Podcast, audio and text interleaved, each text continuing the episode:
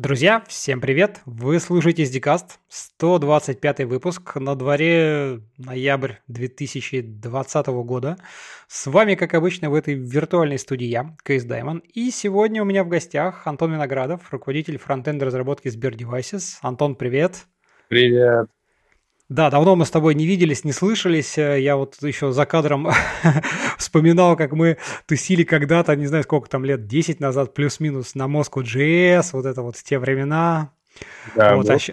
Было дело, да. Сейчас ты видишь уже вот там вообще в Сбер Devices. Давай расскажи немножко про себя, как ты давно и чем занимаешься, и как дошел до такой жизни. Окей, обычно все интересное начинается, кажется, где-то в районе лаборатории. Есть э, странная история, только я вообще попадал в IT. Давай, я... давай, расскажи, это интересно. А, в общем, это было больше, чем 10 лет назад, э, и я вообще начинал с C-Sharp разработчика. Я делал CRM-систему внутри одной компании, такая внутренняя совсем система. Э, там ничего такого суперинтересного не было. Потом я учился по видосикам, как писать на Ruby, и ушел в итоге разработчиком на Ruby on Rails в стартап. Тогда было модно делать телемедицину и всякое такое. Вот у нас был похожий стартап. Там я переквалифицировался через какое-то время во фронтенд, оттуда уже попал в альфа-лабораторию. Тогда это было очень круто, это было такое инновационное подразделение, которое делало такие цифровые продукты для супер большого банка. Так никто никогда не делал. И все строилось с нуля. У нас там был модный офис, это с рисунками на стенах, прям open space. Такое раньше было только у таких э, больших контор, которые только про технологии. Э, но тогда это было у нас, и это вселяло надежду. Я туда пришел вообще первым фронтенд-разработчиком, не было ни одного. И, и вообще меня пригласили туда сидеть э, на встречах с бизнесом и рассказывать, что какую-то задачу действительно можно сделать э, в тот момент, когда разработчики говорили, что нельзя. Очень странная была затея, вот. Э, но она недолго длилась, и э, вся история была там в том, чтобы большой банк, вот в те времена все интернет-банки, они жили на коробках, то есть какие-то купленные были вещи там за рубежом, и просто стояли, работали как есть. Это накладывало свои ограничения, поэтому, собственно, все интернет-банки в те времена были примерно одинаковыми по функциональности. Э, в общем, была история большая про глобальный передел, раздел, чтобы отделить там фронтенд, можно было быстро двигаться, делать фичи и все такое.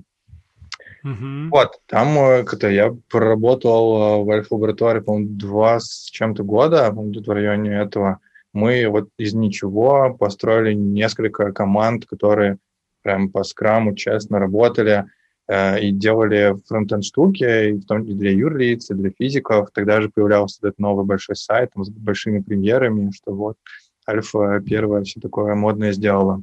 Там была такие, ну, интересная история, потому что стек у банка был на ADF, это такая штука, фреймворк от Oracle, Э, на котором можно было писать на Java, оно все трансп- транспалилось в JavaScript и как-то работало. Типа Google, э, этот как веб-тулкита, да, GVT, который... Ну, да, ана- да, аналог вроде. Такой. Но при этом это все было монолитная история и никак не масштабируемо, там регрессы неделями, как мы любим. Ну вот, и все это ну, распилили на маленькие продукты, в том числе тогда же появлялся Alpha Mobile, не знаю, многие помнят, тогда был Sense, это такой альтернативный банк, Э, условно умный, который понимал, в какой момент тебе нужно там за что-то платить по твоим предыдущим транзакциям. В общем, было клево. Эм, и там в целом как-то мы стабилизировали историю с разработкой фронтенда, и там сложилось ощущение, что, кажется, ну, можно, пора куда-то идти. Э, тогда я пришел в Яндекс, эм, я пришел на конкретные задачи, договорились про то, что я приду заниматься синхронизацией фронтенд-разработки с дизайном, Тогда же это тоже была модная история про то, это времена появления Зеплина и вот таких тузов, которые Протеин, помогают... я же помню, протеин. Помнишь протеин? Да, да, да, был такой у меня стартап э, протеин, он как раз вот э, делал возможным э, эту выгрузку условных данных из дизайн-макетов сразу в код, который приходил по реквестами, это можно было мержить, как-то валидировать, и в обратную сторону можно было использовать там, готовые компоненты, которые написаны на коде, чтобы делать макеты. Вот, это довольно как-то тоже популярная штука была, э, и все в нее очень сильно верили. Э, вот я пришел заниматься примерно тем же в Яндекс, и еще была большая история про реактификацию. Есть такой, такая библиотека React.js. Э, ее довольно долго Яндекс бойкотировала, потому что присутствовал БМ и куча своих наработок и всего такого. И глобально как-то Яндекс не очень хотел этого, но как-то оно поднялось с низов. Разработчики хотели писать на React.js, и в целом React.js довольно хорошо спроектированный. И, в общем, было решение придумать, как это можно синтегрировать э, в текущее состояние Яндекс Поиска. Я пришел работать в поиск, и как это я как раз э, занимался тем, чтобы подружить. Тогда это была версия React 15, и у нее были прям большие проблемы с производительностью на серверах, которые нельзя было э, как-то купить железом. Это нужно было исследовать. Там была история про а, как-то историю про то, чтобы использовать э, индексовый шаблонизатор XGST на сервере, генерировать верстку, на которой можно смаунтить потом React на клиенте, и тогда мы выигрываем везде. Вот, пока мы это делали, вышел React 16, э, у которого уже не было таких проблем. Это довольно странно. Ну и хорошо, наверное, потому что это мы смогли полноценно использовать э, уже готовое. Вот, все началось, э, кажется, такое прям интересное в Яндексе с появления команды архитектуры. Мы организовали в поиске отдельную команду, которая занимается архитектурой поиска в целом, фронтенд архитектуры, э, того, как оно работает на, на серверной части, которая генерирует разметку, и потом в браузере. История поиска, она интересна тем, что это довольно мощный большой проект э, с большой историей, больше 10 лет его пишут люди, там очень много разработчиков, э, которые там активно контрибьютят, там больше 70 человек, а вообще контрибьюторов там в районе 300 с чем-то, которые регулярно что-то пишут, там больше полумиллиона строк кода разной давности, и э, там, ну, как-то и сама вариативность выдачи поисковой, она очень большая, потом под разные запросы, специальные колдунщики, которые тебе показывают какую-то информацию в разном виде.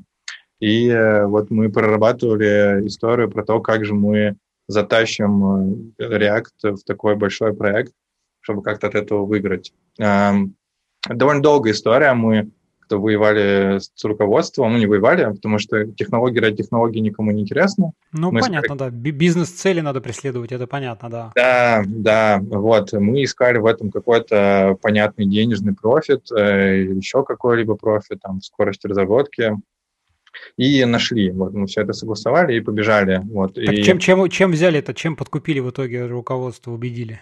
О, что... ну, как это, эм, Яндекс, э, типа, если говорить про поиск, э, довольно много инвестирует э, в свои инструменты, свои библиотеки, фреймворки. Это, с одной стороны, очень хорошо, потому что, как правило, доморощенное, оно не только сердцу ближе, но и оно сильно приложено. Ну, адаптировано, лучше адаптировано к твоим конкретным задачам, проблемам, кейсам. Да, но поскольку мы живем все в реальном мире, люди, которые это разрабатывали, э, когда-то они меняются, уходят, э, или что-то идет э, не так, как мы хотели, экспертиза теряется, и на поддержку таких вот базовых инструментов всегда нужны отдельные люди, которые этим занимаются. Когда мы переходим на плечи какого-то другого гиганта, там, условно, Facebook, который инвестирует в развитие React, мы, условно, часть этой разработки освобождаем для продуктовых задач, и это хорошо. Э, Слушай, а, хорошо, а вот а, тут же наверняка ведь э, со стороны руководства были такие мысли, ну хорошо, типа у нас есть ресурсы, мы же можем сами, а вот сейчас э, переедем на React, а Facebook возьмет и скажет, а давайте у нас все теперь кардинально меняем или еще что-нибудь. Наверняка ведь такие мысли были, то есть ведь опаска-то есть какая-то вот, ну, downside, да, этих, так сказать, обратная сторона медали. Ну да, э, ну и кроме этого есть еще история, что если там есть э, как-то условные баги, да, какие-то архитектурные проблемы, которые мы не можем победить, потому что не мы авторы кода, понятное опасение, но на тот момент э, React было уже, по-моему, 5 лет, и довольно стабильно развивался, у него есть всегда понятный roadmap, есть система RFC, где ты можешь воздействовать на развитие и на этот самый roadmap, мы туда контрибьютили, заводили им туда иш, и в целом это работает хорошо. Эм, ребята в open source сделали хорошую историю, которая понятна, куда движется. Мы тогда, когда начинали, смотрели пристально на roadmap, и как-то он нас очень устраивал. Нам нравилось то, что должно быть в следующих версиях React. Mm-hmm. Вот, ну, примерно так и убеждали. Тут как-то ничего не сделаешь. Ты в любом случае от кого-то зависишь, нельзя как-то все делать самому. Это нормально. От той же нады мы точно так же зависим. И в общем, оно случилось. Ну вот, мы там потратили кучу времени на исследование того, как это сделать, потому что весь проект там нельзя э, перевести разом, придумывали всякие креативные способы, как это будет работать. Все закончилось э, хорошо, мы как-то при, придумали, сделали, и как-то выдали инструкции командам, чтобы они переводили основную кодовую базу. Слушай, а вот, вот а расскажи немножко просто вот какой размер команды, кто занимался вот этим изучением, анализом, проработкой, и сколько у вас в итоге времени на это шло? Потому что это самое интересное, то что вот так вот, ну, со стороны, ну, сложно понять, да, там неделя это мало либо много, там год это много либо мало, да, то есть вот ты уже сказал, что там поиск это порядка 500, сколько, 500 тысяч строк кода или 5 миллионов, что ты там сказал, 500 я забыл. тысяч, да, больше. Да, 500 тысяч э, строк кода, соответственно, интересно, вот э, сколько, как, как, как, как бы, какова команда, которая это пыталась понять, спроектировать, и сколько в итоге на это ушло времени? Вот расскажи. Кажется, на то, чтобы понять, как это вообще в принципе сделать, у нас ушло в районе года. Мы как-то сначала придумали и, э, и пошли в эксперименты. Поскольку Яндекс большая компания и поиск – это один из основных источников дохода, то все изменения, которые приходят в поисковую выдачу, они проходят историю экспериментов, Э, метрик, э, валидации, и, и только если они успешные, тогда мы это можем внедрять. В противном случае мы уходим на новый круг и ищем другие способы. Вот, мы в таком состоянии прожили довольно долго, там основные проблемы были с перформансом, вот, и ну, с потерями, какими-то багами. Э, короче, это была история разных подходов, которые мы тестировали в продакшене, пока не нашли тот самый нужный. Мне кажется, на это ушел год. Угу. А команда, размер команды сколько вот вы этим? В разное время это там от э, двух до четырех человек. Это небольшая команда, которая... Но за, тут важно только в том, что небольшая не значит э, как-то плохая. Там были еще истории того, что мы туда сложили всех высокогрядовых ребят, вот, и все такие, типа, нельзя так делать, вот, высокогрядовые должны работать рядом э, с ребятами помладше и помогать им. Вот, но тогда это было оправдано, и мы как-то full time только и этим занимались. Э, это такая вот не всегда благодарная работа, э, но тем не менее. Да, в масштабах э, такого проекта, мне кажется, год — это не то чтобы много, потому что в целом как-то разные фичи, все двигаются не так быстро. Но с большими проектами всегда так. Не-не, но тут есть еще один важный момент, что как бы нельзя просто так там задеплоить, а это должно было там пройти некоторые этапы, проверки, что действительно перфуш. Понятно, все прекрасно понимают, что как бы там, особенно в те годы, как бы поиск это, ну, основной источник такой, один из ключевых вообще продуктов, проектов компании, да, и как бы если у тебя там начинает проседать перформанс, но как бы это сразу деградация на всем, то есть тут... Да, там уже была история, то раньше скорость эм, рендера шаблонов не была как-то продуктовой метрикой, то есть она не считалась э, такой метрикой, которая влияет э, на деньги. Но экспериментальным путем было доказано, что все действительно так, и скорость тащит за собой и продуктовые метрики в том числе. Кстати, деградация на серверной скорости влияет на наш доход. Вот. С тех пор ну, просадки по перформансу в любой фиче ну, отклоняются. Либо э, там оно делается как-то в долг. Ну, то есть бывает такое, что нельзя закатить фичу без деградации, но следом ты обязан катить э, фикс, который это исправляет. Угу, интересно. Ну и есть даже планы по ускорению перформанса, э, полугодовые. Есть отдельная команда, которая занимается перформансом всего поиска и постоянно работает только над этим. Это кажется хорошо. Ну, наверное, да. Ну да, хорошо, давай двигаться дальше, так сказать. Здесь интересно обсудили. Ну вот, как бы там э, наметился понятный план, то есть э, когда вся такая архитектурная, экспериментальная работа была сделана, стало как-то ясно, что теперь нужно ходить, там, условно, по командам, рассказывать им, учить и все такое. Там переезд на React был совмещен с переездом на TypeScript, что дополнительно добавило проблем. Вот, и э, в производительности в том числе, только уже не в продакшене, а на, на билд-фермах, потому что это не бесплатно компилировать код, и Тут тоже было интересно. Ну, в общем, как-то, когда все пришло к какой-то методологической работе, вот, я, ну, стало понятно, что надо двигаться куда-то дальше, и тогда я пришел руководить фронтендом Яндекс.Видео, Эм, там я делал примерно то же самое, что и в поиске, только в масштабах Яндекс Видео.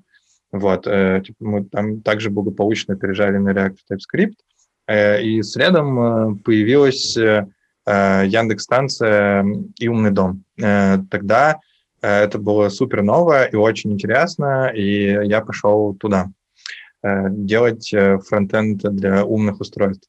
Это звучит довольно странно. Зачем на умных устройствах делать фронтенд? Вот. Но у веб-технологии есть очевидный профит, которого э, как-то нативный код лишен в терминах э, умных устройств. Это динамическое изменение интерфейса э, в любой момент времени. Вот, без перевыкаток, прошивок и всего такого.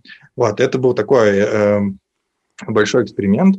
Там, когда я пришел, Яндекс-станция, она изначально, в общем-то, позиционировалась как умная колонка, которая умеет тебе с помощью голоса включать музыку, там, отвечать на какие-то вопросы. Не более того, это там, колонка с голосовым интерфейсом. Вот. Э, но за время, пока я там работал, все изменилось, и Яндекс-станция стала не просто умной колонкой, но и умной колонкой, которую можно подключить к телевизору, вот, и получить там какой-нибудь видеострим, посмотреть кино, вот, э, там, кино, сходить в кинопоиск э, и так далее. Э, и когда появляется история про интерфейс, то как бы, возникает уже очень много вопросов, как это все вообще в принципе делать, как это обновлять и все такое. Ну вот, тогда мы как-то экспериментировали над тем, чтобы сделать на вебе интерфейс для Яндекс-станции. Вот. Mm-hmm. Там, ну, короче, там был главный экран, ну, типа, если сейчас подключить Яндекс-станцию к интерфейсу, то, в смысле, к телевизору, то там будет интерфейс на вебе. Профит, как я уже говорил, он такой, что если что-то ломается в интерфейсе, мы это выкатываем сразу. Вот. В общем случае все такие девайсы работают на нативе, есть операционная система, как правило, это Android или его форк, э, в котором что-то поправлено, добавлены свои интерфейсы. Но Android э, выгоден тем, что в Android ребята э, довольно долго работали над тем, чтобы эта операционка могла работать на очень широком круге девайсов, там с кучей разных интерфейсов по взаимодействию с камерой, звуком и так далее. И профит от ее использования очень понятный, э, и, как правило, туда просто добавляется пачка интерфейсов для взаимодействия с чем-то своим, в частности, например, с голосовым ассистентом. Вот. Э, э, ну и как-то, поскольку все было сделано именно так, то как-то любое изменение в визуальном интерфейсе – это перевыкатка прошивки целиком. Прошивка, многие думают, что прошивка – это какая-то маленькая штука. На самом деле это очень развесистая история, в ней очень много компонентов э, и модулей, э, все их э, пишут, как правило, разные люди. Это вот такой монолит, который можно выкатить только целиком, нельзя доставить отдельный кусочек отдельно на девайс. Вот. Отдельный челлендж синхронно обновить пару сотен тысяч этих девайсов удаленно в разных уголках страны вот, или мира. Вот, поэтому как-то тут э, понятен э, э, выбор в сторону веб-технологий и в целом как-то не только по скорости обновления, но и разработки, потому что, как правило, скорость разработки в вебе на ну, выше и специалистов больше, и это как-то хорошая ставка. Ну, как бы да, тут можно, можно, скажем так, на довольно стабильном каком-то системном а, софте, компоненте, да, условно, который отвечает там за операционку, вполне себе регулярно и успешно выкатывать обновления там и интерфейсы, и новые фичи, и всякое такое. То есть, как бы это, мне кажется, уже к, это, к этому потихонечку пришли, да. Я еще вспоминаю, э, знаешь, времена, когда там set-top боксы, там Амина ТВ, там браузер Presto, я писал там с пульта тоже этот браузер с супер просто уродским JavaScript каким-то интерфейсом, чтобы эти кнопочки ловить. У тебя там какие-то айфреймы, боже, это, это, конечно, было безумно. Сейчас, сейчас, сейчас я понимаю, сейчас у тебя нормальный, так сказать, там, не знаю, либо там V8, либо что-нибудь еще, пожалуйста, рендери, что хочешь, так сказать, у тебя все, красиво. Да, э, это, ну, так кажется. А потом, э, когда ты приходишь на устройство, устройства, как правило, поскольку они небольшие, в них нельзя запихнуть э, кучу оперативки, в них, как правило, не такие мощные процессоры, и, опять же, как правило, основная мощность отдается не под интерфейс, ее занимает часть общей мощности занимает сама операционка, и очень большую часть занимают локальные споттеры, например, в терминах вот голосовых интерфейсов, то локальные споттеры, которые реагируют и слушают на постоянной основе э, голосовой поток, это вообще не бесплатно для э, как-то производительности. И понятно, что это первично, потому что это должно работать стабильно и всегда. Это значит, что из общего пула производительности э, у тебя остается маленькая часть под интерфейс, в который ты должен аккуратненько вписаться на современных технологиях. Это отдельный челлендж, который был довольно интересным. Вот, насколько я помню, в первой версии Яндекс-станции э, тогда оперативки всего было гигабайт, э, и это вообще немного. любой, любой телефон, который сейчас есть, он сильно лучше в этом плане, на нем работает все сильно стабильнее. Вот, э, в плане веба, когда ты ходишь э, по браузеру. Ну вот, э, тут как-то мы сильно-сильно работали над э, производительностью, чтобы э, у тебя веб-интерфейс выглядел так же хорошо, как и нативный, чтобы пользователи не ощущали там каких-то кривых переходов. Когда у тебя есть э, и нативный интерфейс, и веб-интерфейс одновременно, то вот такой переход, он, как правило, очень сильно заметен. Ну да, да. Мы сильно много времени на это убили, вот, но, кажется, все закончилось хорошо. Вот, мы как-то поняли, как надо, и все, все пошло. Но, тем не менее, писали там, ну, на реакте точно так же, и как-то все было хорошо. Не было такого, что нужно было, да, писать какой-то специальный JavaScript, чтобы все работало как надо. Это не так, э, слава богу.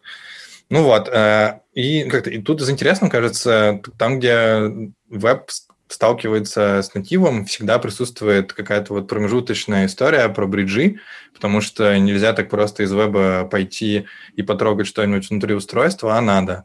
Вот это работа с э, нативными ребятами для построения API, который там в рантайме инжектится в WebView, э, чтобы можно было дергать э, за ниточки внутри операционки и, и наоборот. Вот. Примерно Слушай, так. А, с умным а, домом а... была история несколько с другой стороны. У умного дома Э, Яндекса, как, ну, у самих девайсов нет как такового интерфейса, э, но есть интерфейс управления. То есть у тебя есть э, дашборд, да, с которого ты можешь взаимодействовать с этим девайсом, там включать, выключать лампочки, розетки и так далее. Вот. И тут тоже как-то есть история про хорошие бриджи, там вот локацию этих устройств, в принципе, как их найти по комнате и передать это потом на веб-интерфейс. Но это немножко другой интерфейс, и там немножечко все на самом деле кажется попроще, чем вот в таком рантайме. Вот, поскольку все работает э, плюс-минус э, через HTTP, то как-то особого труда в этом нет. Ну вот, я поработал там чуть больше, чем полгода, э, и После этого уехал в отпуск и вернулся уже в Сбер Devices. Э, Что же с тобой случилось в отпуске? Я просто отдохнул. Не нужно давать сотрудникам ходить в отпуск, наверное, не знаю.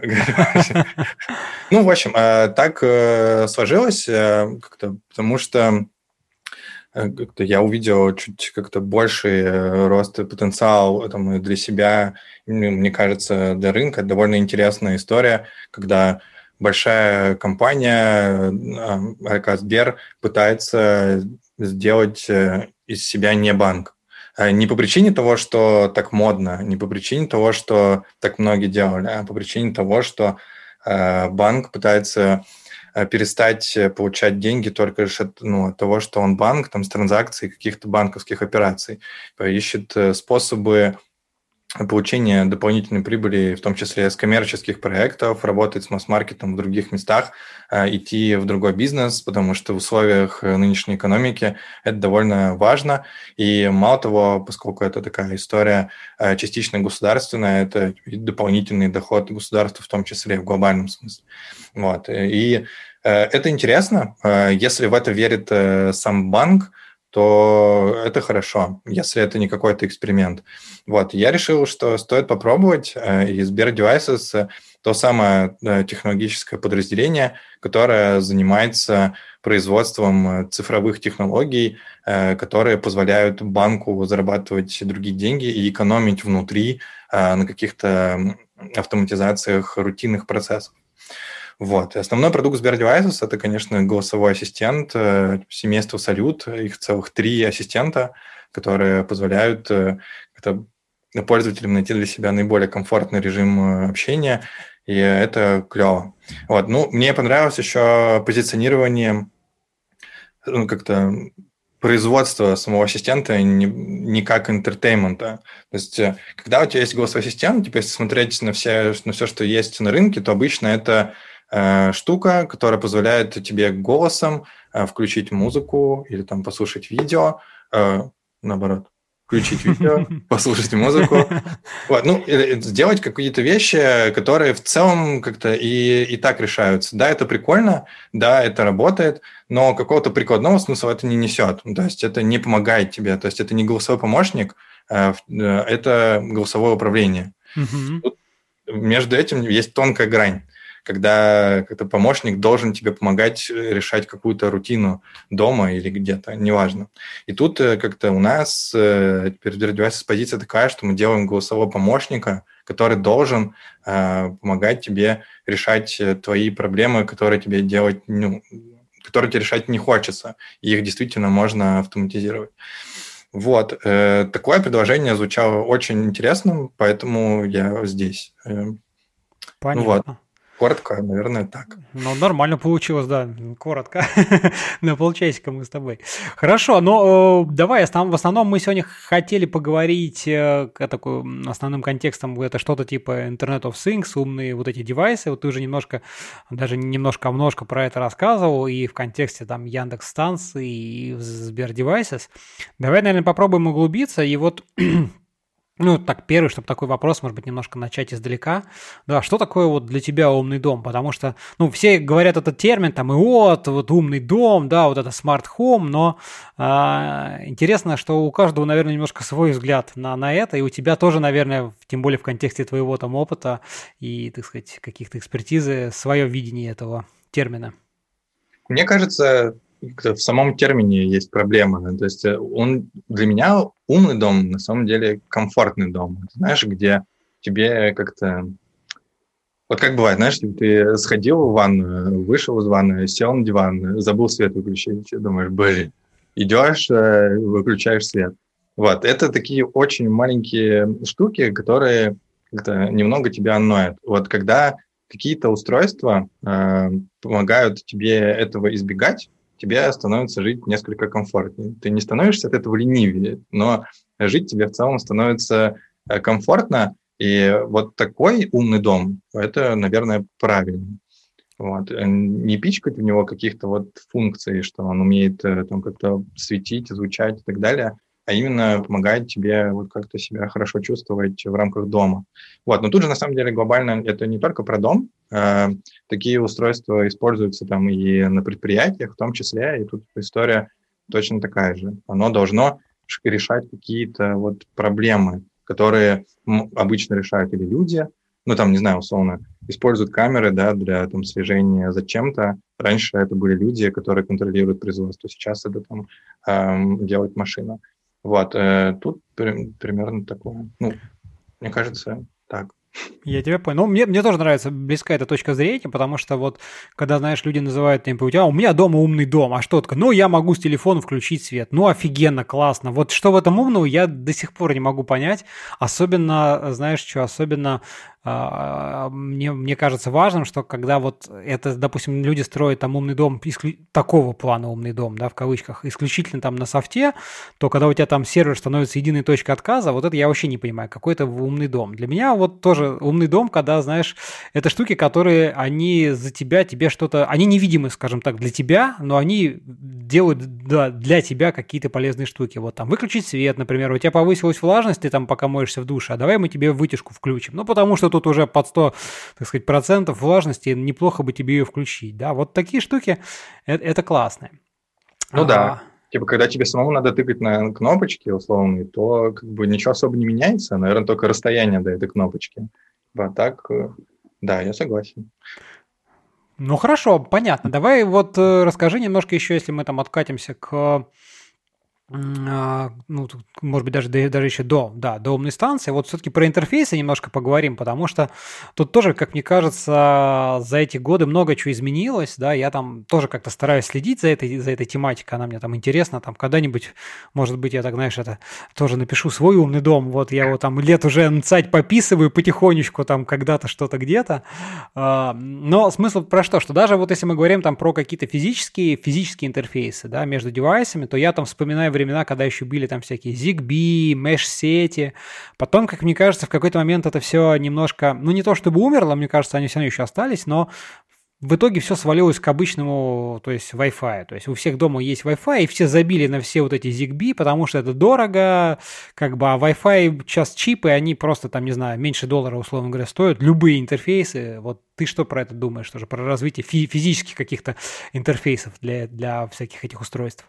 Ну, все так. Э, сейчас э, большинство устройств, э, которые делаются, они действительно работают Wi-Fi. Но есть разница. Есть устройства, которые работают в Wi-Fi внутри сети, то есть это значит, что тебе не нужен там условный интернет, тебе там достаточно роутера, на который повязаны все эти устройства, у тебя все работает.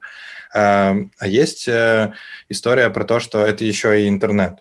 Э, чтобы твой умный дом можно было включать, там, условно, по пути домой. Ты там нажимаешь где-то кнопочку, у тебя там набирается ванна и все такое. Не знаю ни одного человека, правда, кто это делал в жизни, вот, потому что довольно страшно включать дома, пока тебя там нет. У меня есть про эту история. У отца э, были включатели батарей э, на даче, вот, и он э, как-то на них полагался, что вот там зимой, пока там никого нет, оно будет поддерживать температуру 5 градусов, чтобы ничего не замерзло.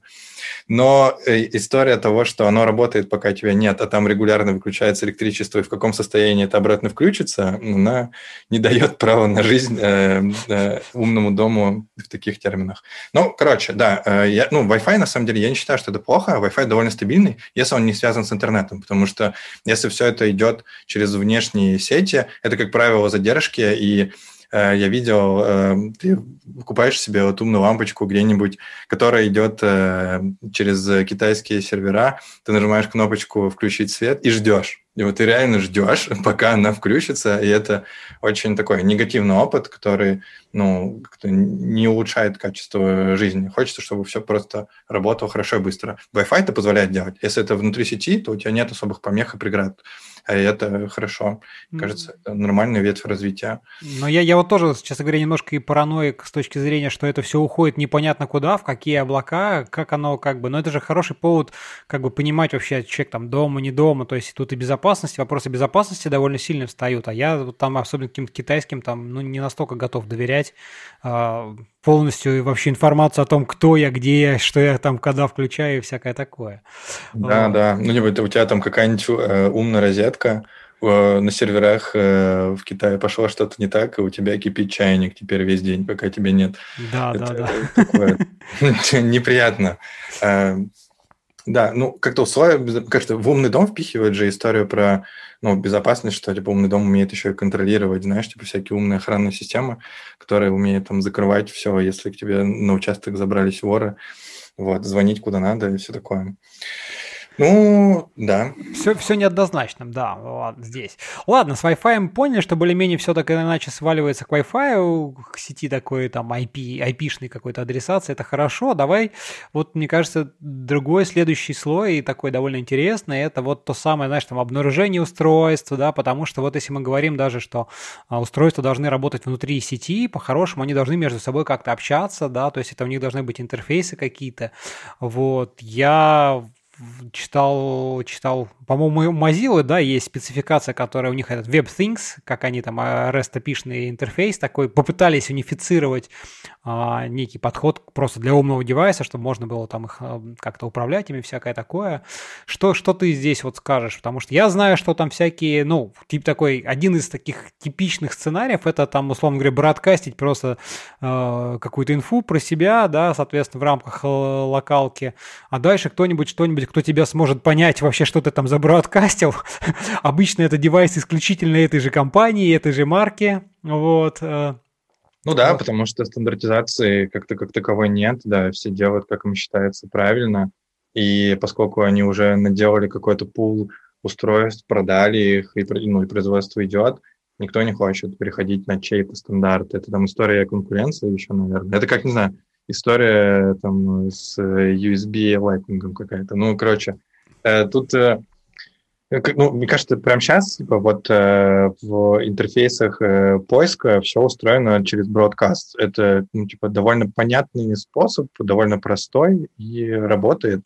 Вот, и никто особо не заморачивается, мне кажется, чтобы оно как-то непонятно, а что должно стать лучше. То есть, ну, окей, типа, оно бродкастится не мгновенно, типа, иногда, типа, не с первого раза, но бродкастится же. Э, главное результат. И ты это условно делаешь один раз, вот что важно. Типа первичная настройка, она как-то должна отнять у тебя немного времени и быть один раз. Вот тогда ты про это благополучно забудешь, и, ну и ок. Не знаю, мне кажется, нормально. Но если бы...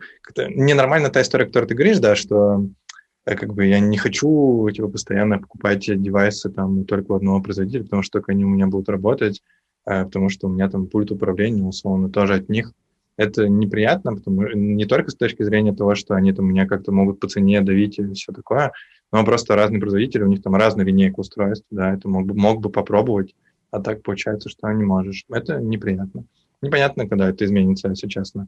Хорошо, что Mozilla взялась за это, но когда, я не знаю, даже предсказать не могу. Но ты, по твоим, просто... по, по твоим ощущениям, нет каких-то таких телодвижений вот там к унификации каких-то интерфейсов. Вот я, например, просто вспоминаю, например, про видео, если говорить там про видеокамер, да, видеонаблюдение, вот, э, поскольку я им там долго занимался, там есть стандарт он VIF. Да, он у каждого, конечно же, свой, как, как это вводится, но тем не менее какая-то базовая часть, слава тебе Господи, все производители, даже там какая-то дешевая, там, не знаю, за 10 баксов э, китайская камера будет в базовой профиле он VIF поддерживать, ты сможешь с нее штатным способом запросить видео. И это круто, вот, вот, вот, да, вот есть что-то такое в рамках да, ИОТа. Она работает так же, как ты говоришь. Типа история какая? Если, э, там, не знаю, условно, э, розетка или там очиститель воздуха. Вот у меня есть очиститель воздуха Xiaomi, вот, он типа умеет работать с умным домом.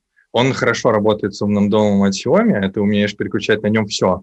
Вот, но если это умный дом от э, кого-то другого, то ты можешь включать и выключать очиститель, и все. Типа, он, конечно же, его находит, как бы ты его подключаешь, но ты получаешь ограниченное устройство в итоге. Как бы вот это работает так, что производители вот хабов, э, умных домов для дома, да, тех же там умных колонок, идут по тропе того, чтобы пытаться поддерживать э, протоколы разных производителей. Типа не заставить кого-то жить по этому протоколу, а пытаться их поддерживать. Это как ну, способ, понятно, внедрения к тебе домой, да, ну, как, как мне продать тебе такой умный хаб, если не поддерживать те девайсы, которые у тебя уже есть дома. Вот, и ну, только так. Но, конечно, работает это не очень, кажется. Ну да, да. Ну вот я вот все тоже мечтаю о том, чтобы как-то производители подумали и поняли, что все же в этом есть выгода для всех, как бы, да, то есть, потому что сейчас реально заниматься интеграцией поддержки, понятное дело, что когда ты кого-то интегрируешь, ну, никто не будет тебе сообщать о изменении своих протоколов, если вы там не супер-пупер там родные братья, да, как бы мы выпустили новую версию прошивки, оп, твой умный дом отвалился, потому что ты про нее ничего знать не знаешь, и вот это все. Тут, конечно, много-много вопросов, и, к сожалению, к сожалению, да, пока что не, не видно, в общем, какого-то такого такого прям позитивного э, синхронизации между производителями какого-то. Да, ну как-то тут со стороны вот поддержки всех протоколов тут тоже вопрос цены, сколько это стоит, там вот постоянно, да, мониторить вот такие изменения в протоколах, поддерживать кучу разных производителей, но когда же нужно же время делать свою работу, вот, поэтому все вот ограниченно, кажется, поддерживают. Ну, ничего. Ну, я думаю, что все-таки если и случится стандарт какой-то о работе, то, наверное, э, можно было бы свать этот стандарт э, в хабы и пытаться вот внешние стандарты типа на уровне хаба приводить к нему. Тогда, типа, наверное, может срастись. Вот. Но ну, то есть это такие гейтвей, условно говоря, типа делать. того, да. Адаптеры. Ну, как-то так. Ладно, да, поживем, увидим. Слушай, ну давай немножко еще, наверное, поговорим про, про умную колонку. Вот э, интересно, ты, как бы же так немножко закинул удочку про то, что там э, делали к ней интерфейсы, как там взаимодействовать с железом. Вот, может быть, если ты можешь чуть-чуть рассказать про устройство самой колонки, чтобы немножко вообще понять, как там, какие есть компоненты, как, какое место в этом во всем занимает там фронтенд, да, с чем там ему из железа приходится взаимодействовать. Вот было бы интересно послушать. Э, там как-то есть, э, ну, обычно как работает, есть разработанная плата, да, которая делает вот компания-производитель, условно Яндекс, э, и там это такой, не знаю, если там аналогию какую-то проводить, какой-нибудь супер базовый телефон, ну, в смысле по функциональности, плюс какие-то доп. чипы, которые позволяют ну, повысить качество там, слушания в данном случае. Эм, и, собственно, так там нет никаких э, грандиозных э, историй про это. Э, там больше, кажется, вклад на то, чтобы колонка сама по себе была хорошая как устройство. То есть тебе что от колонки надо? Чтобы она хорошо играла музыку. Вот. И тут, конечно, ребята там сильно постарались и вложились в это, чтобы она там хорошо играла, и она правда хорошо играет. И сделали хорошие микрофоны, которые слышат тебя там вот по всей квартире. Ну, то есть, если я буду из коридора орать э, в зал, то она услышит. Это как-то нормально, э, это клево и, и удобно. Не нужно подходить. И это такой вот experience, который как с разговора с человеком, знаешь, вот это хорошо. Вот. А сами чипы, я, честно, ну, не то чтобы паяльщик, вот, Поэтому супер подробно я про это, наверное, не расскажу. Вот, ну, понятно, но там как да. бы как стандартная есть э, своя флешка, на которой хранятся там локальные конфиги, работает операционка, э, и, собственно, да все. По, в части какие трудности у веба в этом месте? Операционка Тут, там, там Android, да, или что-то Linux, своя какая-то сборка Linux, что это там? Слушай, там э, как-то там был Android, э, вот какой-то версии, я прям вот точно вообще не помню какой, но был. Э, и как-то мы там это, э, это и хорошо, кажется, и плохо э, одновременно. Это хорошо, потому что это неплохой буст на старте, знаешь, когда ты делаешь э, какое-то новое устройство, ты типа суешь на него Android, у тебя все плюс-минус работает. Но потом, когда ты начинаешь развиваться, тебе уже все больше и больше нужно модифицировать назад, сам да, Android. Да. Да. Ограничивать, точнее, в развитии. Угу. Куда ребята придут э, в итоге, я не знаю. Вот, но как-то кажется понятным, что идти нужно в Linux историю, потому что это чуть более низкоуровневое управление, и возможности по кастомизации сильно больше, и возможности у тебя есть э, модульности, модульного обновления, то есть ты не можешь не целиком обновить да, прошивку, а ты можешь типа, реально э, катать э, пакеты и ставить на Linux, и у тебя типа, сильно улучшится э, dev experience и э, как-то обновление у людей. Мне кажется, это хорошая штука. Вот. Э, типа, из таких фантазий, там же можно и хромось построить по-хорошему. Если веб такой хороший, то почему не построить целиком весь интерфейс операционки на вебе, тогда будет вообще все хорошо. Ну, Как оно случится, не знаю. Вот. Тогда, да, тогда это был Android. Ну, как бы, и, соответственно, у тебя, чтобы там работали твои приложения, тот же веб, тебе в любом случае нужна ПКХ, которая там запускается, приложение, в котором э, конструируется WebView, туда инжектится понятный URL из конфига, который вот получается откуда-то издалека, ты его открываешь, э, и все, в него в рантайме суешь э, методы из натива и дергаешь за них. А, раска- рас- а расскажи, как с нативом, вот, да, тоже интересно, построено взаимодействие. Потому что тут как, как, как бы есть несколько подходов, насколько я понимаю. Там один из них это именно, так сказать, на уровне, скажем так, браузера, движка инжектить э, сишные, ну, какие-то, так сказать, экспортировать функции, ты их просто как бы в JS вызываешь, там, не знаю, там, не знаю, дисплей, там, не знаю, self, flash, что хочешь, да.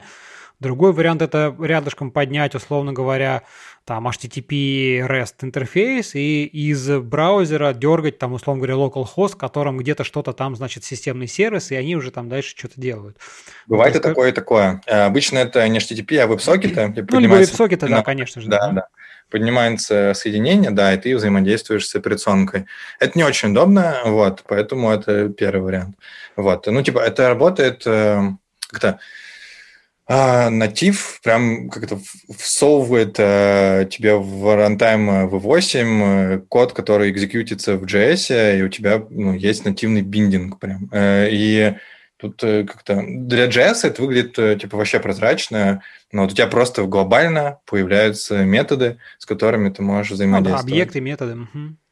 Да, и и, собственно, все. Единственная, кажется, проблема тут в том, что это со стороны натива сложно контролировать. То есть натив, когда открывает WebView и вот случается инжект, то как-то дальше, что происходит, натив не знает. Вот, э, потому что это такая вот черная коробка, в которой пользователь что-то делает, э, и там есть, э, ну, мы долго весело ловили как-то крыши в Vue, вот, потому что там заканчивается память, потому что течет JS э, где-то, вот, а как-то сама система, когда в случае, когда что-то идет не так, она привыкла от этого избавляться, вот, и, как правило, это WebView, вот, и у тебя просто исчезает WebView, это, конечно... Кончилось и все, да, и привет.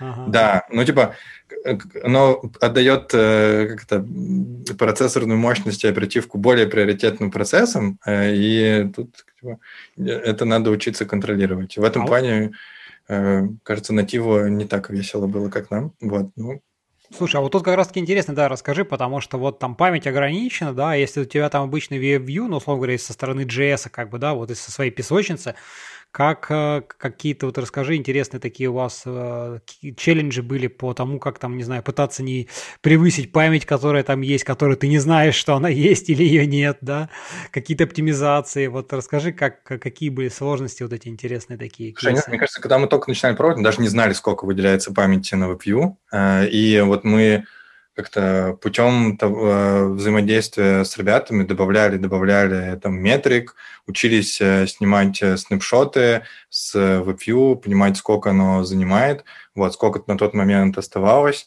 Со стороны у, у Яндекса есть преимущество, у Яндекса есть свой браузер, вот, тут которые можно частично как-то использовать. Потом есть возможность, ну, когда ты используешь просто нативный браузер, да, там, то ты на него воздействовать можешь довольно слабо. Вот. Э, в случае с браузером, со своим, ты можешь дорабатывать какие-то штуки. Ребята нам выдавали э, ну, в том числе метрики FPS, типа мы за этим следили, что оно там двигается нормально.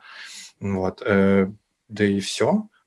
Как-то мы, ну, оно работает, мне кажется, один, ну, один раз, знаешь, когда ты типа сначала идешь туда, где ты ничего не знаешь, потом как-то все падает, э, не получается, ты вот постепенно чинишь, чинишь, чинишь, потом просто у тебя вырабатывается скилл не делать плохо, вот, потому что это приведет э, к чему-то, и все. Но как-то мы искали, ну, типа, доходило до того, что выяснялось э, сначала, что количество нот, типа, большое количество нот в HTML рушит все, типа, это было и такое. Ну, то, есть, как, то есть какие-то штуки вы просто таким экспериментальным путем, скажем так, как-то, да, выясняли? Скорее, да. Скорее, да. То есть там, э, э, ну, есть некоторые, ну, неочевидные штуки. Ты знаешь, ты идешь э, как-то читать э, про то, как таки на, на самом деле э, браузер все рендерит, э, у тебя в голове потом в итоге, когда ты делаешь верстку, ты уже считаешь слои, которые друг на друга накладываются, вот, ты знаешь о том, что... Layout типа, 3, вот эти все, так сказать, да, деревья, так сказать, одно на другое, как чего. идешь считать opacity, ты подумаешь, что это не нужно, плохая затея, вот, что э, фильтры CSS тоже идти не очень, э, и как-то потом, да, просто ты вот... И это было одно из опасений, знаешь, типа вот когда мы вот вроде говорим, что пишешь ты вроде на React и TypeScript, все у тебя классно, и вроде бы это любой разработчик может делать, но э, на самом деле кажется, что не прям любой. Вот такие вот знания, они как бы накладывают дополнительные ограничения на разработчиков. То есть нельзя просто так взять и всунуть, какое попало э, веб э, в такое устройство. Типа, это ничем хорошим не закончится. Вот. Но в терминах э, спецификации там, библиотек, да, ничего не меняется. Слушай, вот это, вот это, мне кажется, ты затронул очень интересную тему, да, про, про квалификацию, так сказать, про вот там, потому что, знаешь, ну, с одной стороны, есть такое какое-то расхожее дилетантское мнение, ну как, веб, он же сейчас везде, все на нем пишут, боже, вон там врачи, дворники, уборщицы, там, не знаю, стоматологи, все идут в веб, потому что там вот вся жизнь там, большие деньги, легко просто, зашел Google, как мою страничку поднять, погнали, да. Вот интересно, э, расскажи, какая дополнительная такая экспертиза на твой на твой взгляд, важна для вот разработки? Ну, для веба в целом, может быть, не будем, потому что тут можем долго дискутировать, как бы, да, и там остаться все равно при своих мнениях. А вот интересно, если говорить про такие embedded штуки, вот как сейчас, когда действительно есть какие-то ограничения, насколько здесь, ну, как тебе кажется, какие-то важны дополнительные, там, не знаю, базовые навыки, знания, куда, то есть вот действительно ты сказал, что не любой разработчик может, вот что значит не любой? Раскрой немножко эту мысль. Ну, э, мне кажется, первоочередное это человек должен бы пожить на самом деле с проектом. То есть, когда у тебя нет э, вот есть ребята, которые делают проект и сдают, знаешь, как, ну, как студии. Типа ты сделал его, а вот э, Конвейерная вот. такая разработка условно. Ну да, э, сделал, ушел. Типа, что с ним там, типа, как он хорошо работает, тебя не особо интересует. Ты вроде бы неплохой разработчик, но у тебя вот experience'а жизни с проектом там в течение там года или там больше нет. А это ну, вот история, пока ты живешь с проектом, ты вот как раз-таки по большей части находишься в состоянии решения разного рода проблем, э, там, производительности, забагованности и всего такого, и это вот вырабатывает определенный скилл, когда ты потом в следующий раз приходишь делать что-то новое и знаешь, что это будет жить сколько-то долго, ты уже не сделаешь так плохо, ну, и знаешь, к чему это приведет. И это не всегда очевидно ну, не очевидно, что типа, если ты сделаешь так, то это там на что-то повлияет. Это только такой оп- опытный... Ну, жизненный опыт, условно говоря. Да, да.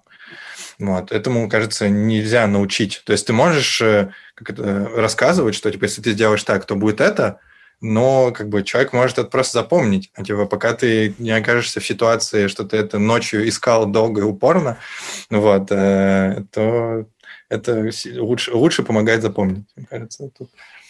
Хорошо, ну это один поинт, давай еще какие-нибудь. Такой, это первый, да, жизнь, жизненный опыт, хорошо. А что еще, на твой взгляд? Эм, как-то, ну, не, не быть, не быть модным, что ли. Не знаю, как это правильно сказать. Но, типа, многие ребята используют что-то, потому что это модно. Вот, э, типа, ты задаешь людям просто, типа, почему у вас э, вы, вот такие библиотеки. Они говорят, ну, вот все... Все же используют, я тоже, да. Ну, ну да, ну типа, ну вот у нас на соседнем проекте также, мы тут сделали так же. Думаешь, а, типа, а что оно вам решает? И вот люди обычно, ну, редко, когда адекватно э, объясняют, зачем Аргументированно, да, да, зачем это было выбрано. Да, тут вот это скилл, типа, выбирать э, инструментарий э, и стараться его минимизировать. То есть у тебя должно быть ровно столько инструментов, которые решают скоп задач, которые у тебя есть. Вот, не каких-то таких вот монстров, которые умеют э, все на свете, но ты это никогда в жизни использовать э, не будешь. Вот, это такой дополнительный скилл. Не знаю, как его обрести, э, но, не знаю, быть, трезво смотреть на, на Твиттер, типа, не, не устанавливать все оттуда подряд. Хорош, хороший совет, да.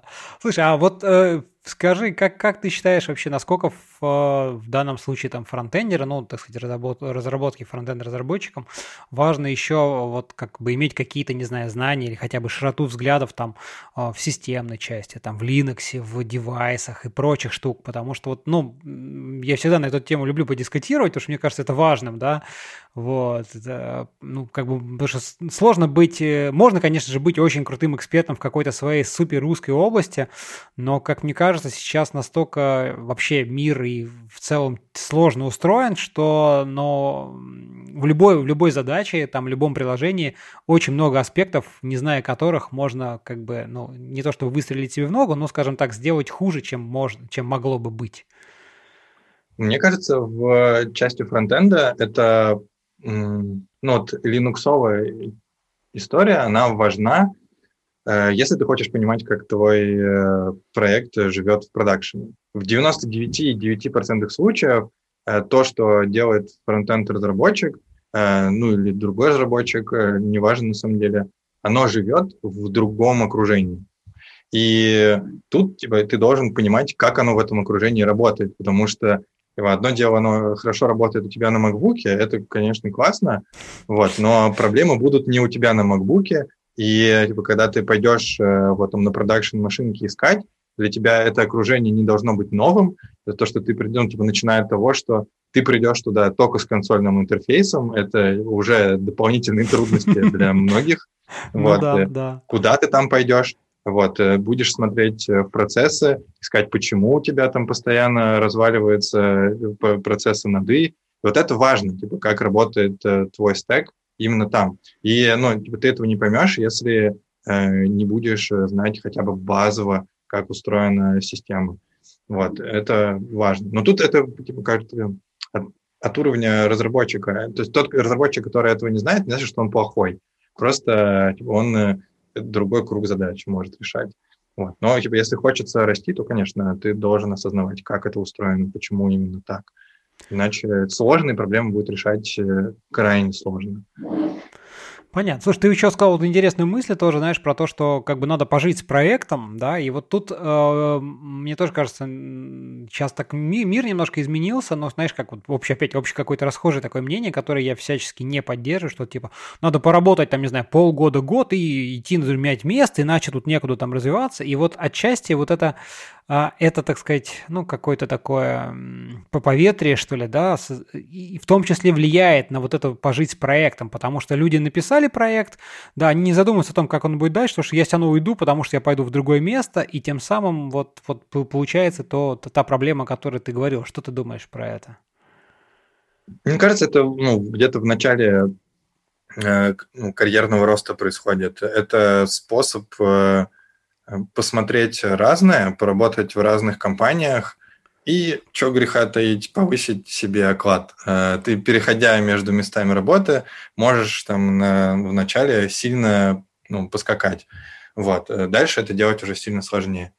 Э, ну, в определенный момент это заканчивается. Мне не кажется, что это плохо, если это вот, да, ну, там, первый год работы человека, он там ищет, чем интересно. Он думал, будет ему интересно делать одно, понял, что нет.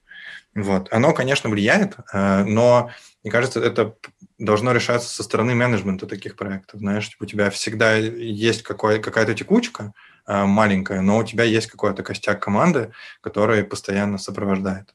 Вот. И этот костяк команды, он, естественно, шире уровнем обычно, чем вот люди, которые перетекают пока. Вот. Потом они где-нибудь осядут. Ну, ты, в общем, считаешь, что, в принципе, со взрослением как бы это немножко проходит, и как бы уже, так сказать, ну, становится понятно, что ты попробовал одно, другое, третье, примерно понятно, чем тебе хочется заниматься, находишь какой-то более-менее проект по душе, и уже там нет смысла там полгода куда-то уходить и всякое такое. Да.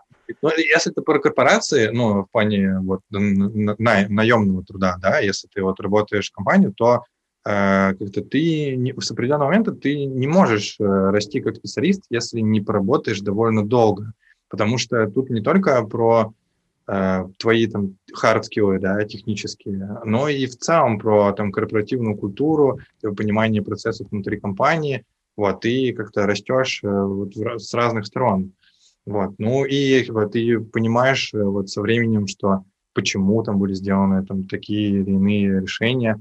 Вот. Ты можешь планировать уже какие-то вещи э, сильно сложные на долгосрочный период. Вот. А если у тебя есть задачи, которые э, нельзя сделать в моменте, на них нужно потратить там условные полгода-год, ты уже скакать так не можешь. Но если ты эти задачи делать не будешь, роста у тебя тоже не будет. Кажется, это ну, такой э, э, понятный профит. Ну, ну вот, я так ну, может быть, может быть, да. Мне кажется, не всем он, к сожалению, понятен, но, может быть, кто-то об этом задумается. Вот. Слушай, да давай еще мы немножко так, да, ушли немножко такие философствования и рассуждения на тему там софт-скиллов и прочих. Это, в принципе, неплохо, я считаю, вполне.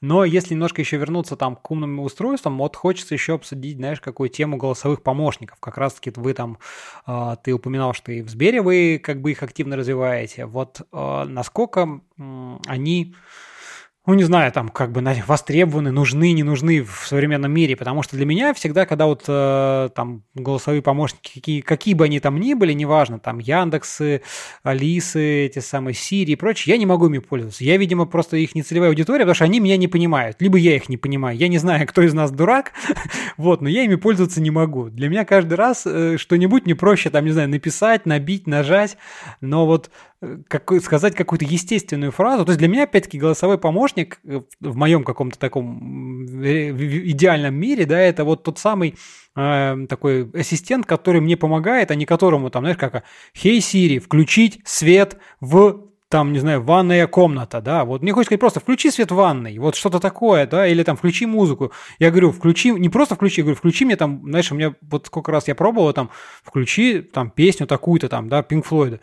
Что, чего, кого, кого распознать, какую... Фл... Боже, короче, каждый раз я матерился, выключал и еще примерно на год откладывал любой голосовой ассистент.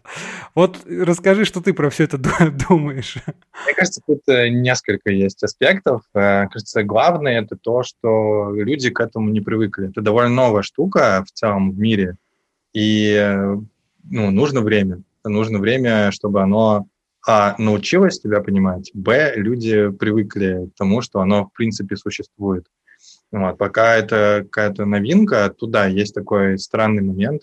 Ну, мне кажется, ты не, не репрезентативный, как ты говоришь, э, так же, как и я, потому что э, мы примерно понимаем, как это работает. И ты вот думаешь, ну, блин, ну, типа, вот можно же было. Почему, если я говорю, вот э, тут есть такое слово, оно меня понимает, не говорю, не понимает. Вот. Это как-то проблема времени, а, оно стабилизируется и научится.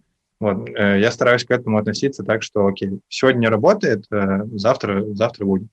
Э, ничего страшного в этом нет. А в терминах, почему нужно говорить там какой-то споттер, да, типа Сирия, Алисы и такое, это тут я переучил себя так, что это ты как будто кого-то другого просишь что-то сделать. Знаешь, вот если бы ты говоришь, хочу, чтобы, хочу выключить свет ванны, хочу сказать, выключи свет ванны. Но если бы ты просил, там, условно, жену это сделать, ты бы не так говорил. Ты бы все равно как-то обращался... Не, ну чтобы... мар- маркер мне понятен тоже, да. Я понимаю, зачем нужно говорить маркер, чтобы, потому что отличать хоть как-то, что это, ну, так сказать, вектор, вектор обращения, куда ты кому ты обращаешься. Окей, да. Про это как бы я смирился и понимаю. Но в дальнейшем все равно построение фразы для меня кажется, что я просто могу сказать, там, не знаю, там, Алиса, а дальше вот все, что я скажу, в какой бы форме я это ни сказал, мне хочется, чтобы меня поняли. Включи свет в ванной, там, не знаю, еще что-то по-другому, не включи, включи свет там, где я только что был. Ну, короче, неважно, да? И вот да, здесь да. начинается проблема. Или там включи песню такую-то, какую песню? Он полез искать в Яндекс, там что не то, чувак, я просил другое. Вот здесь я начинаю расстраиваться в этот момент, понимаешь? Да, я понимаю. Тут э, там, ну, как-то оно, знаешь, типа, начиналось с того, что это вообще все работало на регулярках, тупо. Ну, типа, вот э, ты писал регулярки на то, чтобы вычленять какие-то слова, чтобы это сопоставлять с какими-то действиями. Потом там к нам, к нам пришли нейронки в помощь и все такое. Но э, проблема категоризации никуда не делась, и там проблема языка, его вариативности тоже никуда не делась. Вот, и поэтому есть э, странности, о которых ты говоришь, что, типа, чтобы включить свет, тебе нужно сказать, э, где. Э, типа там включи свет в ванной комнате, да, несмотря на то, что ты там находишься, типа, оно, по идее, вроде бы должно понять. Человек же понимает, что ты из, ты из ванны кричишь, Контекст, да? да, вот контекст. Обеспечение контекста. Да, это ну, проблема, которую довольно сложно решить, э, мне кажется. Ну, наверное, когда-нибудь, когда у нас появится там навигация по квартире, вот, и ты, ходя там с условными часами на руке, да, или телефоном, э, сможешь этот контекст как-то транслировать э, в ассистента. Вот, сейчас это ну, скорее невозможно, чем можно сделать хорошо. Вот, а история, ну, есть, есть вторая проблема бродка, ну, бродкастинга, то есть даже, наверное, ну, бродкастинга, discovery, вот э, отнести твою фразу вот в нужное, в нужное русло, понять, что действительно ты имел в виду. Типа вот как понять, что включи свет, это включить свет, а не включить там песню с названием свет. И mm-hmm. это ну, тоже проблема. Или там, когда у тебя есть интерфейс какой-то визуальный, и ты вроде бы видишь, да, у тебя там пять карточек, вот, и ты говоришь, типа, включи э, фильм, включи третий фильм, например, да. А, как отличить это от фильма с названием «Три»? Типа, тут э, как-то есть нюансы, но э, тут э, все же тоже от, от времени зависит, и, и ну, чем чаще ты будешь э, пользоваться этим, тем лучше оно тебя должно понимать. Вот, ну, я стараюсь так к этому относиться, потому что э, чем больше проблем люди встречают, они о них репортят, и ну, мы там, условно, мы там со своей стороны, э, типа, это чиним, и только так это станет лучше.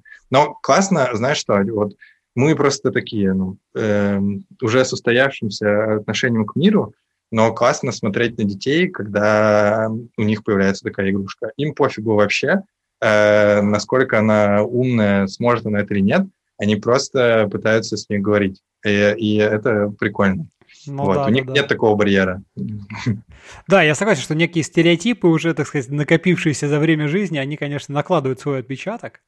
Вот. Слушай, а расскажи немножко поподробнее, как раз вот ты уже там загнулся, что да, там вы как-то это чините, вот опять-таки там вашим там Сбер Devices, да, если мы говорим, то какие, как, как вот э, происходит это вот это вот, вот так сказать, развитие всего этого дела, этих помо этого помощника, его как-то улучшение, то есть я, мы уже там сказали, что вначале, да, были регулярки, потом появились нейронки, нейронки, все равно их надо обучать, там есть проблемы там кластеризации и прочих, прочих, прочих, вот интересно, как, как все это происходит. Потому что я, например, вспоминаю, ну, мы можем вспомнить, как и поиск, обычный текстовый поиск, да, как начинался. Надо было написать там четкую фразу, да, что мы сейчас, ты, что бы ты ни напишешь, почти всегда что-нибудь да найдется, что тебе нужно, да, это тоже очень большое, как бы, такой пласт, да. пласт, сколько прошло лет, чтобы вот оттачивая по чуть-чуть вот это вот правля, какие-то кусочки, ошибочки, баги, надо точить поиск до такого состояния. Я думаю, что, конечно, и с голосовыми помощниками, наверное, ну, мы тоже движемся, просто это чуть более молодая область направления вообще.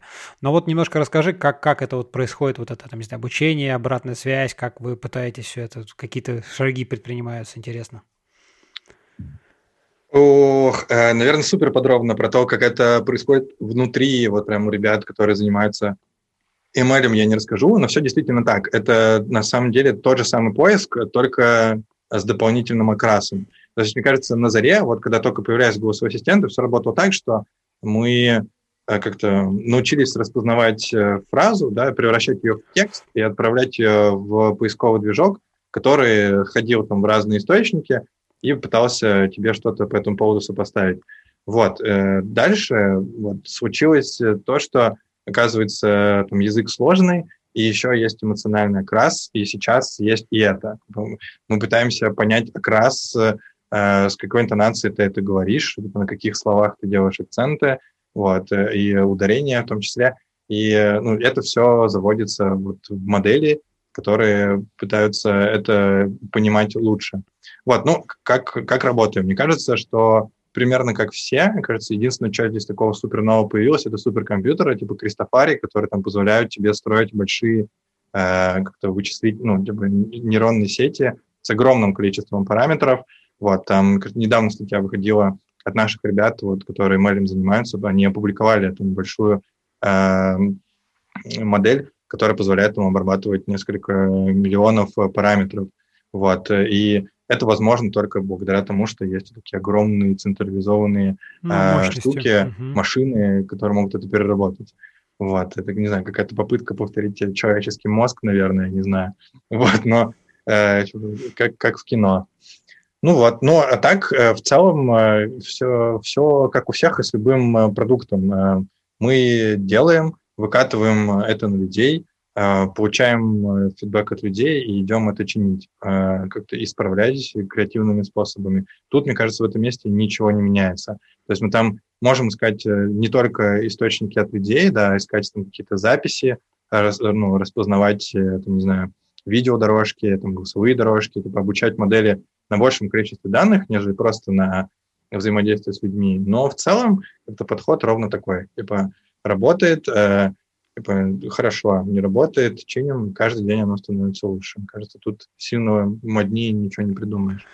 Слушай, а, а расскажи немножко вот, э, ну я, я не думаю, что здесь прям что-то такого инновационного есть, но вдруг на всякий случай, э, вот как, знаешь, происходит, э, ну то есть голосовой помощник, да, окей, ассистент, неважно, ты ему задаешь какой-то вопрос, его задача решить какую-то проблему. Проблема решает не сам ассистент, а по сути решают какие-то сервисы, которых там, не знаю, целая пачка, да, и задача ассистента как бы твой запрос преобразовать ну, да. скажем так, твой голосовой запрос преобразовать в какой-то понятный, там, условно говоря, запрос уже конкретному сервису, чтобы он что-то сделал. Да, вот расскажи немножко про это, как, как это устроено. А, ну, давай я тебе расскажу сначала, что вообще мы делаем. Да, Мне да, кажется, это тоже будет, э, попроще, как работает такая категоризация. Есть вот основной продукт, э, голосовой помощник, ну, много сил направлено на то, чтобы он становился качественно лучше в синтезе распознавании, вот, и вот по программе Discovery, о которой ты говоришь, вокруг этого помощника есть э, разный набор продуктов, э, в частности, там, цифровой поверхности э, в виде там, железа, да, умных устройств, на которых, в которые этот голосовой помощник встроен. Вот. И, но чтобы пользователю стало от этого хорошо, тебе нужно писать условные навыки для этого ассистента, которые позволяют решать его задачи.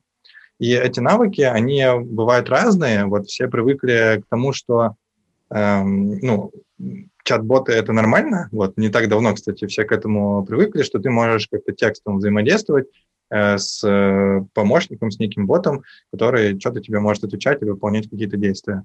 Тут, мне кажется, вот ветвь развития с голосовым помощником одна была примерно такая же, только ты можешь не текстом писать, а голосом говорить, и он тебе отвечает. Но это все еще чат. Вот, несмотря на то, что он умный и может там условно побеседовать с тобой о литературе или музыке, кроме того, чтобы, не знаю, отправить запрос в CI, ну, условно. Короче, mm-hmm. и мы как-то сделали другой вид э, навыков, которого есть еще и визуальный интерфейс. Мы сделали канвас-апы, возможность не только для нас, там, э, позволить пользователям там, включать там, музыку, видео, там, заказывать еду с визуальным интерфейсом и голосом, э, новых технологиях, ну и э, отдали это внешним разработчикам. То есть вот ты можешь прийти и сделать э, веб-интерфейс, которым можно будет управлять голосом для, не знаю, условного покупки обуви в каком-нибудь магазине. Если у тебя есть свой обувной магазин, то ты можешь. Ну, типа ты, ты голоса просто говоришь там, типа, вот эти туфли отложи в корзину, да, они у тебя там, значит, автоматом там с анимашкой такие, хоп, потопали в корзиночку, завернулись. Да, да, да. Ну, то есть ты там, не знаю, если это там, например, магазин одежды, то ну, ты, да, ты можешь говорить, что э, типа, покажи мне там э, пальто из этого сезона. И показывают эти пальто, говоришь, о, хочу э, первое, вот, добавить ее в корзину, ты говоришь оформить заказ и покупаешь. Вот. И этот experience э, такого, э, знаешь, консультанта условного в магазине, который был с тобой рядом, но он у тебя дома или там с собой, если это в телефоне. И это круто, это вот сильно бустит историю возможностей для развития самого ассистента, потому что когда компания делает ассистента и сама производит для нее только навыки, то это не такой широкий спектр э, решаемых задач, и у, тебя нет возможности вот, ходить каждому человеку на улице и спрашивать, что ему хотелось бы. Да? Ну, конечно, чем больше людей, тем больше мнений, соответственно, то тоже, чем больше у тебя клиентов использует твой как бы ассистент, то тем больше ты узнаешь новых интересных кейсов, оказывается, как его можно еще использовать. Да, ну вот и, короче, как дальше работает такая категоризация? Все все мечтают о механизме такого вот discovery, о котором ты говорил, что чтобы, чтобы оно поняло, что я сказал. Вот, и когда у тебя есть вот такой набор навыков, которые написали разные люди, и эти навыки иногда похожи, проблема только усиливается, и тебе нужно учиться это делать. Как это устроено? У тебя есть э, условная базейка, да, в которой там зарегистрированы эти навыки, и с этими навыками аллоцирован набор там, каких-то ключевых фраз, которые доступны для того, чтобы твой навык запустился, да, ты попал в контекст этого навыка.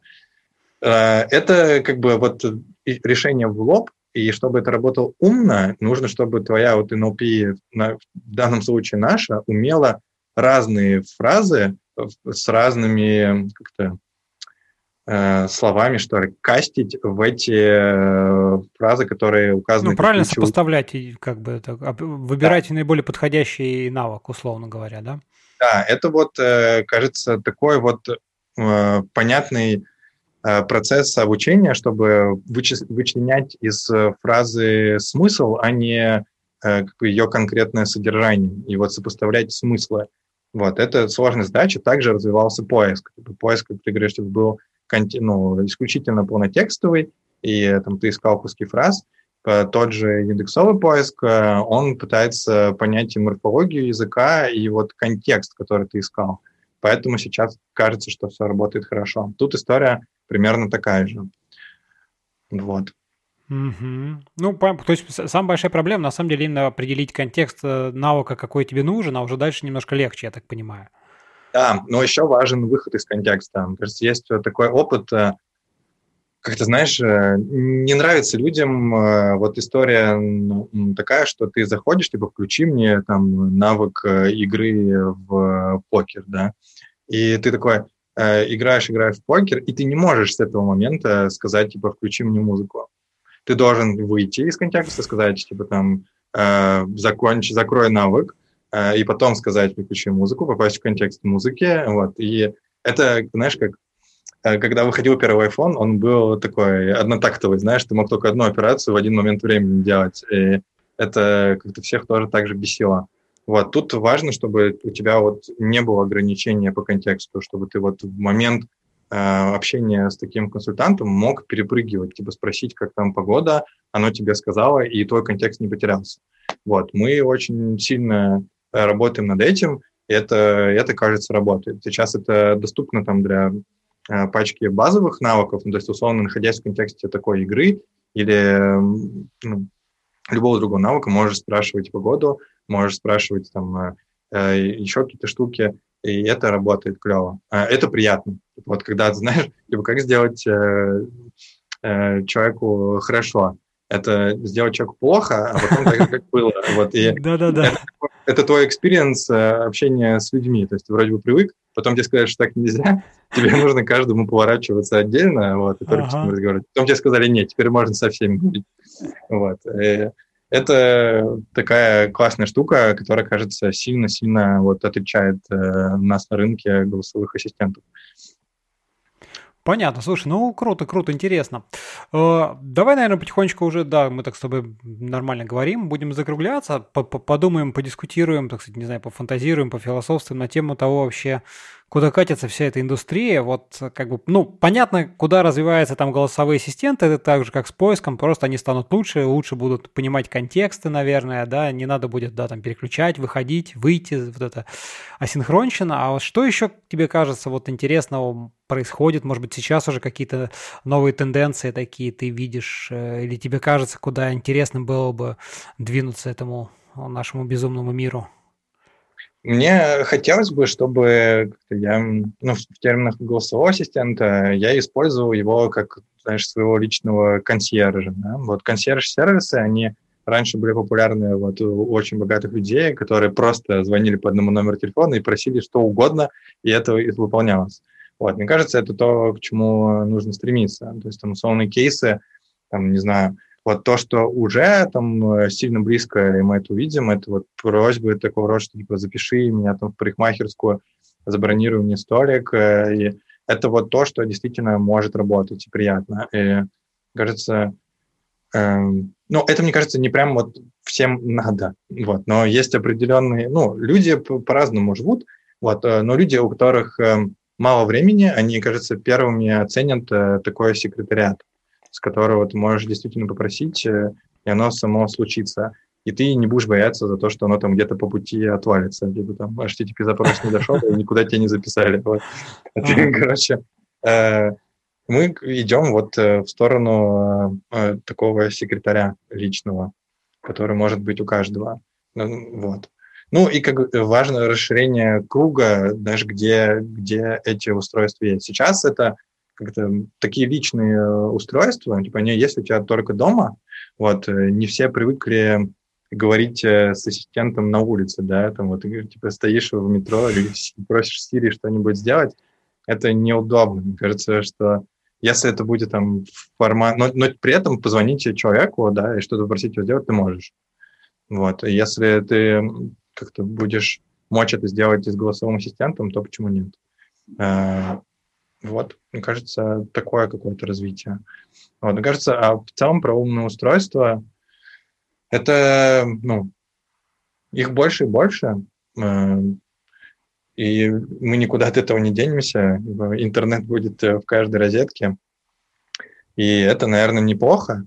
Э, главное, чтобы это помогало людям жить комфортно. Ну, в таких глобальных терминах. Слушай, а как, а как ты смотришь на вот всякие такие вопросы, там, не знаю, безопасности, слежки, мониторинга? Вот, э, потому что, да, девайсов становится больше, и как бы оно хорошо, конечно, когда оно приносит пользу, но, как мы понимаем, да, есть и обратная сторона. Вот ты что думаешь про нее? Ну, типа, вдруг э, люди в погонах захотят послушать, что у меня дома, и они это сделают. Э, ну, такое? Ну, и такое, например, почему нет, да, в том числе. Просто мне, мне, э, мне в целом кажется, знаешь, э, мне, мне просто в целом кажется, что как бы вот, э, ну, потому что происходит в мире, все там и государства закручивают гайки, всем хочется как можно больше контролировать всех там, не знаю, своих работников, своих подданных, своих там, не знаю, сотрудников и так далее, граждан, если говорить про страну, про правительство, да, вот, вот, ну и вообще во многих там, кстати, таких этих утопических фильмах, да, там про будущее, где там все друг друга мониторят, и все как-то в эту сторону движется, вот ты что думаешь? Ну, потому что мы айтишники, мы, понятное дело, что на это смотрим немножко со своей такой колокольни, да, не, не так, как там простые какие-то люди, которые далеки от технологий.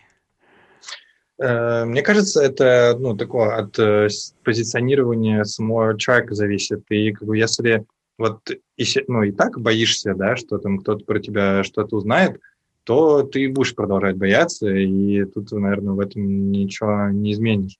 Я отношусь э, к этому так, что если бы кто-то хотел или хочет э, что-то про меня послушать там, или какую-то информацию про меня добыть или навредить, он это сделает. Для этого не нужно развитие каких-то технологий. Это, я к этому отношусь не как к сужению моей свободы, знаешь, вот в плане privacy, э, а к тому, к расширению как-то своих возможностей. Вот, и стараюсь, ну, не думать про это. Либо, конечно, типа, если обсуждать, типа, это возможно. Типа, там, если органы, там, условно, захотят, они это сделают, они поднимут э, как-то и твои переписки, и вот это все, это, это все и так понятно. Мне кажется, просто, да, мы это понимаем, а обычные люди не очень понимают, э, ну, или не хотят понимать. Вернее, это как Ща. Неведение. Как... Хорошо жить в неведении. Ну, не знаю, но это как магия, знаешь. Эм, пока ты не понимаешь, как это работает, э, для тебя это магия. Вот, и неизвестно, что там э, за этим вообще стоит. Э, вот. Куда этот голос отправляется, кто его слушает, зачем. Вот. И ты как бы ну, не, не доверяешь заведомо этому. Мне кажется, к этому нужно проще относиться. Это ровно так, такой же интерфейс, как пульт от телевизора, да, условно тебе же не страшно включать телевизор дома, ну, это вроде бы все нормально у тебя. Тебе же не страшно играть там в PlayStation Move, а там камера есть тоже, и она на тебя смотрит, вот, можно и действия твои записывать, в принципе, значит, ты ходишь по квартире. Ну, типа, тут, э, кажется, важно аналогии, потому что вроде бы, когда это, знаешь, аллоцировано с играми, ни у кого никаких нет вопросов. Это развлекательная штука, типа, да кому там надо, вот. Но если разобраться, то еще как надо.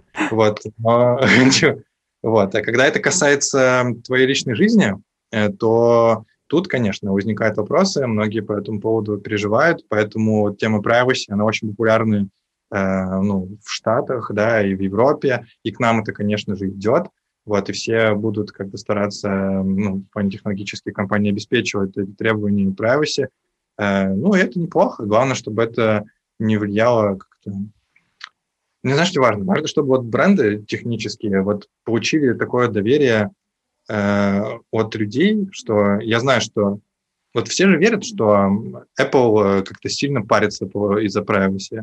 Вот почему-то такое мнение у компании Apple получилось заложить в мозг людей, что у тебя все, что у тебя в айфоне, это типа условно безопасно.